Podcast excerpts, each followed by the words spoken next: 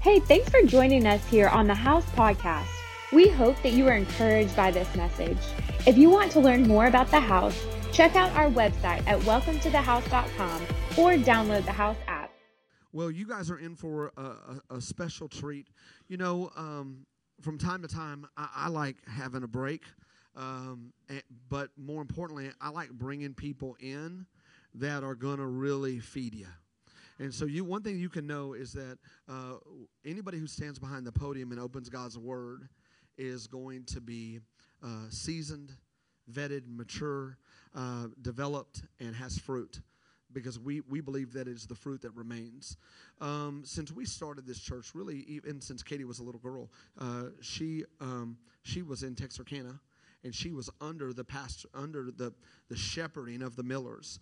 Uh, John and Linnell Miller are here with us today, and John is going to to minister to you. And and just so that you know, I think it's important uh, a couple times a year for you to meet the people that we are submitted to.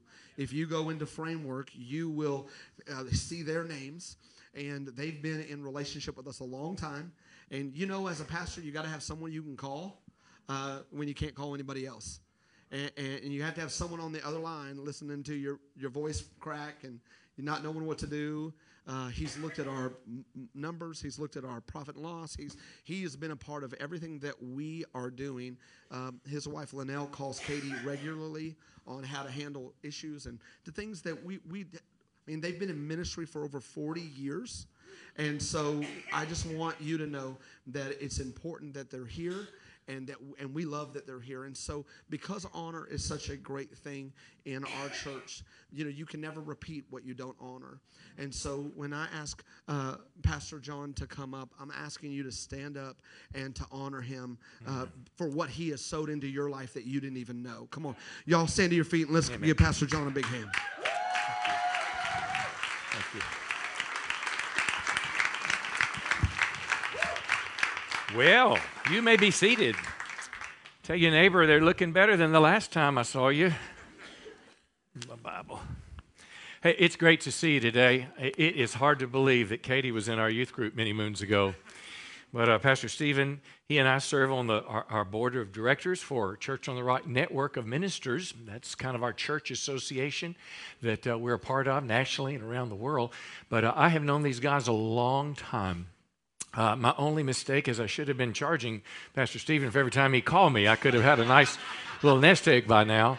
But uh, uh, in, in, all seriousness, you know, when you, you, you, go to church, or not just church, but life, if your kids are going to play on a ball team or you go to a workplace environment, the, the, the first impression, the outli- outside look at people is, you know, it can be deceptive. You can look at him, he dresses sharp, he's got a little rhythm for a white guy, drives a nice truck, he must be okay. You know, but how many know people have facades? You're not always sure what you get, but I can tell you I have known them for many, many years, and I don't know of I don't know that I know anybody that's is is committed to trying to do the right thing. You know, there's a purity uh, uh, uh about Stephen and his wife. They deeply, deeply care about people, and you are fortunate to have them as your as your pastors. Uh, I really mean that. Give it up for them. We appreciate you very, very much. Is that everything you wanted me to say? Just kidding. He didn't say that. Katie asked me to, though. okay, two fibs in 30 seconds. So I'm done, okay? Uh, if you've got your Bibles, 2 Timothy chapter 3 is where you might turn, but I want you to look on the screen first. There is this gadget. Does anybody know what that gadget is? What is it called? Yeah, where they check your eyes. It's called a phoropter. Can you say phoropter? No, that's what it's called. Well, you know what it does. You sit in the little chair and they adjust uh, that they bring lenses in front of your eyes so they can get you to see 2020. They'll try this one. Is that better? Is it one or is it two? One or two, one or two. And I want to suggest a spiritual parallel to this phoropter is the Bible. The Bible, the scripture, God's word adjusts the way that we look at life. It adjusts the way that we look at ourselves. In, in my early Christian life, I didn't feel like God could forgive me. There were things that I had done. There was shame that I carried. But it wasn't until I stood on 1 John 1 9. If we confess our sins, come on, He's faithful and just to forgive us and cleanse us from all unrighteousness. So my forgiveness was not based on how I feel or my perception, it was based on the truth of God's Word. And if there's just one thing that I could give you today that I felt would have the, the potential to change your life, it would be this that if you, read, if you will read your Bible each day, if you will apply it to your life, it has transformational power. Uh, the scripture I, I, read today is in uh, 2 Timothy 3 uh, 5 and 16. And why don't we all read this together? It says, All scripture is inspired by God and is useful to teach us what is true. It corrects us when we're wrong and teaches us to do what's right. Now, the words true, wrong, and right are not popular in American culture. Uh, we are not a culture that believes in absolute truth. Uh, we believe that every individual gets to determine truth, uh, that truth is relative, it's what I want it to be. Whereas the Bible teaches that God is the one that's given the boundaries of life, and our life goes better if we go God's way. Now, this morning we're going to take that foundation of the Bible and we're going to see what the Bible says about the local church family. Uh, you, you, are here today uh, for a sermon and a song, or you are here today inquiring somehow about God, or perhaps you're here today because you want to be a part of a local church family of believers. And this is what I want to focus on this morning the Bible's perspective on this subject. I would even go as far as to say, outside of our biological family, the Bible teaches us that our spiritual family, our local church, are the most important group of people in our lives. And I'll go into this further and talk about why this is the case. This is not a club that we join. Uh, it's different, uh, you know, uh, of a club, of a team, you know, that just has a goal of winning a trophy or hanging out and, and eat, eating a meal periodically. We are the family of God. And uh, I want to go into this today. Now, look at three things. First, we'll go back to the source. We'll go back and look at the first original family, uh, church family. Then we'll look at several things how the church benefits our spiritual life, how the church helps us connect to God. And lastly, we'll talk about what we bring to the church. So uh, let's, uh, let's begin. I've entitled the message, The House is My Home. How's that? The house is my home. It's trademarked, uh, so if you want to make t shirts, you have to uh, put that in my fund. Okay, here we go. Uh, Acts chapter 2, verse 42, an inside look at the first church family. Of course, the day of Pentecost, you know, the Jews in Jerusalem, Jesus has been resurrected. He told the believers, wait in the city of Jerusalem until the Holy Spirit comes to you on this day or feast of Pentecost. It was one of the Jewish feasts. They would come throughout the Mediterranean, uh, Mediterranean world back home to Jerusalem at the temple to celebrate the feast. And it was so that there were 120 believers gathered in an upper room praying. After the prayer, the Holy Spirit fell in the place, the power of God, and then lo and behold, 3,000 people, the Bible says, came to Christ. So now we've got a handful of Jews that followed Jesus, and we've got 3,000 people that are just there. They, have received Christ, their life is transformed. What next? So here's we pick it up. Acts 2, verse 42. We're looking at this as a model or as a paradigm for church life. Uh, and I want you to say these first four words with me. All the believers devoted themselves.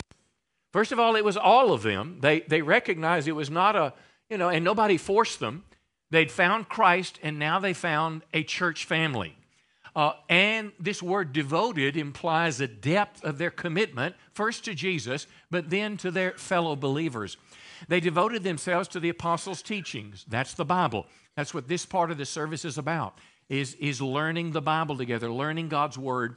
They devoted themselves to fellowship. It's the Greek word koinonia. It implies deep, committed relationship. They devoted themselves to sharing meals. In other words, they hung out together. If this was in modern vernacular, it would say they ordered pizza and went to the Super Bowl together. And, and, and, and, or watched it on television, and afterwards they shared the Lord's Supper. Notice verse 45 they sold their possessions, they shared the money to those in need. I don't believe this is an eternal uh, uh, way that we're supposed to have as Christian communists or a commune. But you remember, 3,000 people came to Jerusalem. They didn't have their debit cards with them. Uh, they didn't have jobs. They ran out of money. No, the other Jews hated them and they wouldn't hire them. So they took care of one another as family. Um, that's a good thing. And then lastly, it says the balance, verse 46 they worship together at the temple each day. That's the large church. This is like the temple worship. And they met in homes for the Lord's Supper. So the large gathering and the intimacy of the small gatherings, it's like the two wings of a bird. I need both of them to be able to experience the growth that I, that I, I, I do in the Christian life.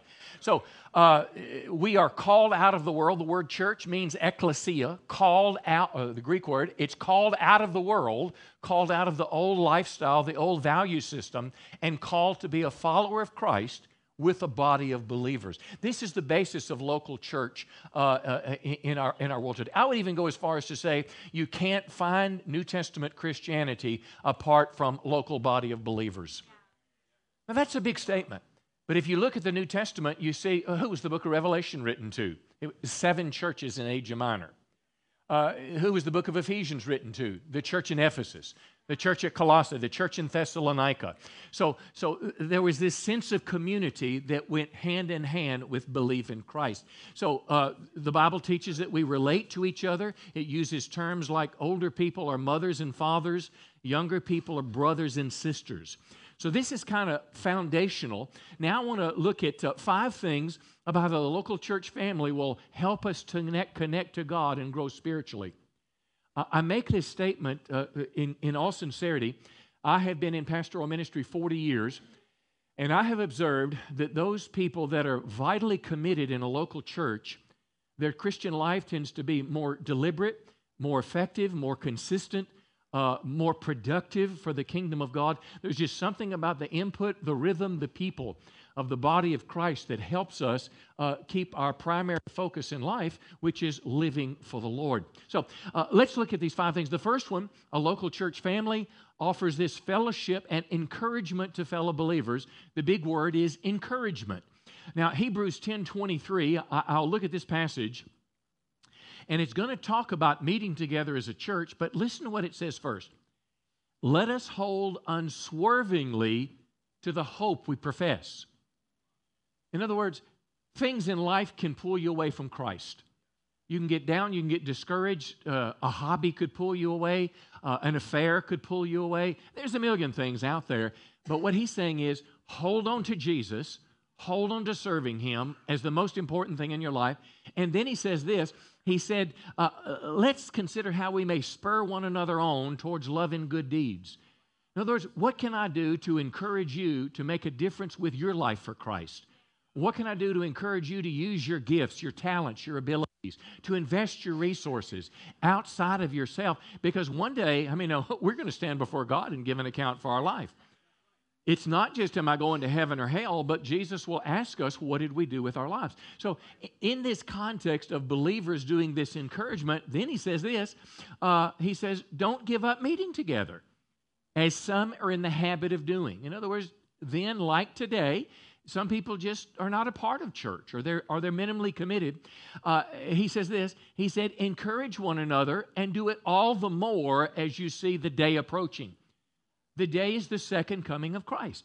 So he underscores the necessity of you and I being in relationship with other Christians. Because here's something I've found I, I've become like the people I hang out with. Corinthians says, bad company corrupts good character. If I hang out, uh, I, have a friend from my childhood, and he sends me some Facebook stuff, and it's almost a throwback from the past. Before I know it, he's got me listening to some of the old rock and roll music again. And uh, uh, uh, are you with me? It's like the people you that influence you. Now, I'm not saying not to have friends that are not Christians. We want to influence everyone, but I need to have as the circle of my key influencers people that are drawing me closer to Christ. You know, I need this. I need this encouragement because life happens. Just the last few days, I talked to someone who lost their job. Uh, I, I, talked to someone who uh, uh, whose marriage they got divorced. Uh, I talked to someone who was in a custody case over their children. Um, I talked to someone who didn't even know if God existed anymore, young teenage girl. All of us need somebody to help us along. And that's one of the greatest things. You know, they talked about life groups. Uh, the church is not marketing products. they're offering opportunities for spiritual growth. And, and outside of the, the, the, the local gathering in on the weekend, boy, if you could get in part of, of, one of these smaller groups somehow, some way, you would meet people and it'll help you. So that's the first thing. Um, I, I, see two negative trends I just want to allude to in the church as I've watched over the years. One is that Christians isolate themselves. We live in a world today where, listen, you can, you can believe in Jesus and go to heaven and not go to church. Come on. But being a part of a church family makes the journey easier. It makes it more significant, more productive. Don't isolate yourself. The other trend that I see happening in the church is that people are a part of a number of churches. It's what I call our behavior like a consumer. And I'll compare it to restaurants. If you live in Texarkana and you say, man, let's get a burger today, I want to go to I 30 Burger. It's just the best. Uh, if you want the best pizza in Texarkana, uh, don't order Papa John's. Are you with me? They're not bad now. I like Papa John's better than Domino's, but if you want real pizza, drive in town and go to Joe's Pizza. You know, if you want home cooking, you go to Cracker Barrel. What, what, uh, that's the thinking of a consumer. And then we look at church and we say, man, if you want to go to this church that's got this rocking new building, come to this one. If you want to go to church that's got this greatest children's program, they got an ark and they got they got they got this for kids and they got that. That's where you go. And then there's a speaker coming here, and before you know it, we're behaving just like the consumer. Because it's it's it's kind of all about me. But this church family can't just be all about me. You know, I believe over, uh, you know, it's foolish for us to think that you'll be a part of this church or, or any church the rest of your life. But in the seasons of life, you want to find where the Holy Spirit's calling you to be, put your roots down deeply, receive, but also give. Let me tell you the danger of this multi church approach. I experienced it when I was in the Navy in Okinawa, Japan. I was 20 years old, 21, on fire for God. I was a part of every Christian activity on the island. Every week I went to four different Christian groups. But I had a crisis in my life. I had a crisis of faith, and uh, I, I, just, you know, I just collapsed. I thought, I'm just not, I'm going to show God because He didn't answer my prayer. I'm not going to church anymore. Well, I did just drop out of everything and just sat depressed in my room for two months or two weeks. And, and you know which one of those groups of the four called me? They loved me. They knew my face, but we didn't. We weren't connected enough to be in relationship. So when I had a great need in my life, I didn't have anybody. Okay, let's move along. that, that part of encouragement of the local church. The second part of a local church, why it's so important, is it makes it easier to engage in our God given mission. Now, I want to impress this upon you. Remember when Jesus said in Matthew 28, go and make disciples of all nations? He didn't just give that to the original 12 apostles. See, he gave that to all of us. One of the, uh, one of the, the, the, I guess, saddest thing that's happened in the church is the pulpit. You know, the pulpit is a product of the Middle Ages. Uh, people were illiterate and biblically illiterate, and the educated person on this side of the pulpit would teach the people. It became clergy and laity, and it became the clergy's job to do the ministry, and the people's job just to, I guess, sit and listen and have a better life. But the Bible says that the responsibility of the pastor teacher is to equip the saints for the work of the ministry. So it, it, it's like this is not the end point. This is where uh, I, I come in and get my car tuned up, I get full of gas, so I go out in the world and do my job. Well, guess what? It is easier to connect to this mission through the local church. Right now in Texarkana, we have one of our members. He's, uh, uh, uh he's out right now in India he, he, works with several churches over there. He said, Look, can we help them as we go? We want to raise a little money. They don't have fresh water to drink. You know, can we get them? You know, and he had this long list of things. Well, before we know it, we'd raised thousands of dollars. And guess what? The whole church is behind him going to India. It's like we're connecting. You know, we've got a, uh, if I were to ask you, where would you send money to the underground church? Most of us would have no clue, and most of us would never do it and you might even do this, but we have a globe on our on our stage, and we cut a hole out of it. I just encourage people to put a dollar a week in it, and then when we get it up to a thousand dollars, we buy Bibles for the underground church somewhere. I, I mean, it's like, you know, how about helping homeless people? You may not know how, you may not even know where homeless people are, But if you have a burden and you want to help, I guarantee you someone in this church knows how. So this mission is accelerated because of our involvement in church. Here's the third one, and this is this is a big one. A local church family has spiritual leaders that watch over our soul. Now, you might not have even known this is in the Bible, but I call it a spiritual covering. But let me read you Hebrews 13 17. It says, Obey your leaders and submit to them. Now, who can say, I don't want to do that? Come on. Why? why? No, really. I don't want to obey anybody. My, my, I don't want to submit to anybody. I don't. I, am kind of like my two-year-old uh, uh, uh, grandson. My wife, by the way, she's here. I want to honor Linnell. Would you just stand, sweetie? and my son John's next to her, and and uh, uh, uh, my favorite daughter-in-law, Brittany, and my youngest grandson. But my two-year-old that loves me used to really love me. Now he's telling me no a lot. He's saying, you know, I said, you want Pops to get in bed with you? No. Can Pops sit watch cartoons? No. Uh, uh you know, it's like I'm, I'm going to kind of do my thing. So that's part of who we are as people. Why in the world would the Bible say obey a spiritual leader? Now, I'm not talking about an authoritarian that's going to take you to the jungles of, you know, South America and give you Kool-Aid. I mean, Jim Jones, okay? We're not talking about some cultic kind of thing. We're talking about someone that genuinely cares about you a pastor, an elder, a life group leader, not someone that wants something from you, but, but, but like a shepherd that cares for a sheep, uh, watches over you. Here's why it says they are keeping watch over your souls. Well, I don't know about you, but I want somebody watching out for me. I tell, I, I have a pastor, Pastor Sonny Knatzer, and I, I say, hey, listen, I want you to catch me before I mess up. Whenever a preacher, you know, a big name preacher in America does something stupid, and you know, it's all over Facebook and every charisma and everywhere else, uh, we have a little text among our friends, and I said, Look, please stop me before I mess up. Ask me those questions. Watch over my soul. That's a healthy thing. It's a healthy thing. Um, okay, uh, let me give you another one. A local church family helps us get back on track with God if we fall away. Uh, Galatians 6 1, brothers and sisters, there's the word. If someone is overcome by some sin, you who are godly should gently and humbly, not self righteously, but help that person back on the right path. You know, I, I, have friends right now in our church, people that I care about. I know one person that's offended, got offended over something. Breaks my heart, been offended for a year. We still love this person. We still text them, we still pray for him.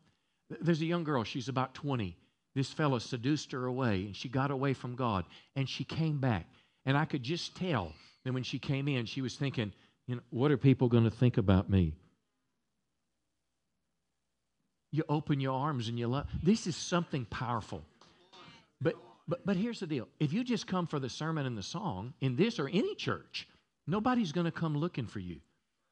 But if you're in relationship with someone, see, then, then it happens. Let me give you one more. Local church covers us in prayer when we're facing spiritual warfare. You say, well, what's that about? I'm glad you asked. Uh, 2 Corinthians 1, and in a nutshell, Paul said, We don't want you to be informed. Here's the word. See, when I do this, I want you to say what's on the screen, okay? Brothers and sisters, yeah, uh, about our troubles under great pressure, we despaired of life itself. It means it was so bad he thought he's going to die. He said, uh, uh, God delivered us, verse 10, from this deadly peril. He'll deliver us again. But what's verse 11 say? As you help us by your prayers. This is absolutely one of the most beneficial parts of being a part of a group of mature believers to help you through life's tragedies in the place of prayer. Five, six years ago, my wife was diagnosed with breast cancer. Now, look, that, that, that puts a huge pause in life. But it was in that time that we literally experienced a closeness to God we'd never known before. But we experienced, I, I literally could feel the prayers of people. You know, it's like, I mean, not literally being elevated, but it's kind of like, you know, someone picking you up and holding you. This is what local church is about, and that's why it's God's idea. Come on, give, a, give the Lord a good, a good hand. Let me give you a couple things. What does God uh, what uh, what does God expect us to do, me to do, us to do in our local church family? Um, I'm going to give you a couple things here. The first one, and I think perhaps the most important, is God expects us to use our God-given gifts and abilities. Uh, 1 Peter 4:10, each of you, punch your neighbor and say you're an each. Not too hard. Each of you has received a gift from the Holy Spirit, right? To do what? To serve others. Now, this gift, it could be the gift that you use in your vocation. It could be the, the uh, just the gift of cooking. How many? It, look, if you're going to eat, isn't it nicer to eat something that tastes really good? Sure, it is. Well, maybe you have this ability to cook, and maybe you're at a place of life where you got free time. You know, when people get out of the hospital or when people have a baby or in trouble, you know, they don't feel like cooking. One of the greatest things you can do is just pass a little love around. Come on, how many feel like get, getting sick just to get some of that? Yeah, yeah. Uh, so, so don't just think these are super spiritual gifts. Gifts are just capacities and ability to help people. And we all have something, a deposit from the Holy Spirit in us. The Bible likens uh, the gifts. If you're reading 1 Corinthians, it said some of us are like hands, some of us are feet, some of us are ears or a nose. Uh, imagine if you're a thumb. And have you ever thought about how cool the thumb is? Uh, it's easy to just do like, but how about picking up something without a thumb? I mean, I, I'm, if I'm going to pick up this chair, this thumb helps me hold on to it. But, but if I don't, have, I don't have that, it's just a little harder to get it. Well, what if you're a thumb at the house? And I don't want to make you feel bad. I just want to say, we need you. We need what you have. You need what I have. Together, we are the body of Christ. Let me keep going here.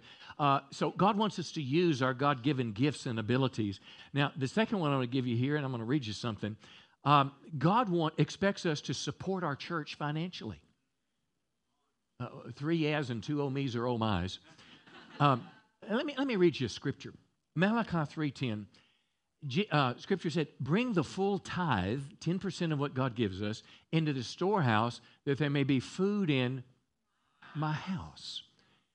So it's two reasons in our giving. Number one is for me, because Jesus said, Where your treasure is, there your heart will be also. And when Jesus was asked what the greatest commandment in all the Bible was, what did he say? He said, Love the Lord with all your heart. So if my treasure is where my heart is, doesn't it make sense that my money needs to be, be channeled towards God? Otherwise, something else will get in it, it'll pull my heart away our giving offers also, uh, also opens God's blessing in our lives. You know, somehow when I entrust the 10% or an offering on top of that to God, God anoints or blesses the balance of my life. But I want to tell you something about giving and, and the church because if God never gave me a penny back, I hope I would still be a giver to honor Him and obey Him for what He's already done for me. But let me tell you what collectively happens when we give. See, the, the, you know, what you guys have done, how, how many years, how old is the church? Not even four years old, almost four years old.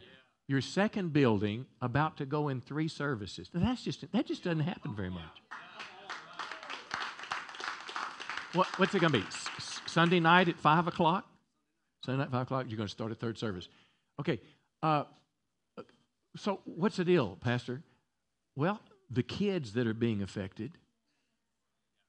Let me see, well, let me give you a, read something to you. We had a great December, and we practice in our church tithing, just like your church practices, not just for the people giving, but for the church giving. And we had a great December, and we were looking for a missions opportunity. We're looking for a need, and I have had a burden for the nation of Israel. We support a missionary there and have for, for quite a while, but uh, uh, we wanted to help them uh, maybe even build a church, do something bigger. And they told us that they were had a vision for establishing a life giving church in every uh, ancient Philistine stronghold. And one of the cities was called uh, if you remember it in the scripture. So we sent them the equivalent of a year's rent uh, for the whole for the whole year for the church. Well, listen to what they wrote back though. Uh, shalom uh, this is such wonderful news. You guys just covered the rent for our Ashkelon Congregation and Humanitarian Center for the entire year of 2020. Words cannot properly convey how thankful we are for your love and generosity. I'm completely honest when I say that we're not able to impact this nation for Jesus without the help of friends like you. Please convey our heartfelt thanks to everyone at Church on the Rock. I pray God will bless you guys according to the promise to Abraham in Genesis 12:3. I will bless those who bless you. Now, doesn't that just make you just not just feel good, but feel like you have done a, something for the kingdom that's going to matter for all eternity? Well, it's the same thing in your church, you know, and you're not here because we want your money, but we want to give you an opportunity to invest your money in something eternal. Come on, say praise the Lord. Let me give you a couple more. The clock's about to catch me. The third one, uh, God expects us to guard the unity of His church. Now, this is a big one. How many have been involved in a church split? Let me see your hand. Isn't it one of the most painful things you've ever done in your life? People that you thought you trusted, you couldn't trust. People that you thought loved each other didn't love each other. Satan got in somehow. I read scripture. Uh, Ephesians 4. Now listen to this. He says, Be humble and patient. This is how we treat people. Bearing with one another in love. And say this with me make every effort to keep the unity of the Spirit through the bond of peace. So, what does that mean? Satan, one of Satan's greatest tools to destroy a local church is division. And division happens because we get offended. We have theological disagreements. I have someone in, in my church that regularly writes me why he's totally against some, a practice that we have. And I've, I've, I've sent a position paper, and I don't even want to respond to him anymore. And I was preaching on this the other day, and he said, You know what? I, I've decided I'm going to agree to disagree with you because I don't want to bring harm to our church. He says the cause of Christ is greater than this disagreement because there are men smarter than both of us on both sides of this issue. Listen, don't let Satan get a foothold in the house. Don't let him use you as a gossiper. Don't let him use you as a backbiter or a backstabber because it's bigger than the issue at hand is the ultimate kingdom of God. This doesn't mean we sweep issues under the rug. We still deal with them, but we deal with them in a loving manner. Come on now. We, we, we, we, we keep what Christ died for. Because listen, friends, you're impacting today who knows how many hundreds of thousands of people in Northwest Arkansas. Who knows in the future the tens of thousands or hundreds of thousands or millions of people here and around the world that you will impact? Don't you think Satan wants to stop that? Punch, tell your neighbor, say, we're not going to let him do it. And I'm going to close with this thought. I need a, I need a minute. Who'll give me a minute? One minute, two, three, four, five, six. That, I didn't need that many. Here's the last one. The last thing God expects of us is to love one another. That sounds real simplistic. You know, Jesus had one big commandment. He was not like Moses, he didn't have 10. And if you don't do it, I'm going to get you. He simply said this this is my commandment.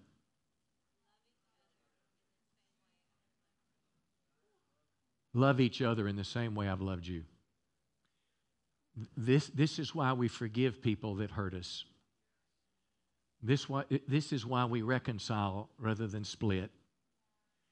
This is why when a homeless person walks in the door that smells, you welcome them just like you do your friend. This is why when a divorcee walks in, a prostitute, a, a whatever the case is, people that feel shame about what they've done. I mean, no, shame is a horrible thing. It's hard to it's hard to remember Sanctity of Life Sunday because we remember abortions, and 50% of us have had firsthand. Come on.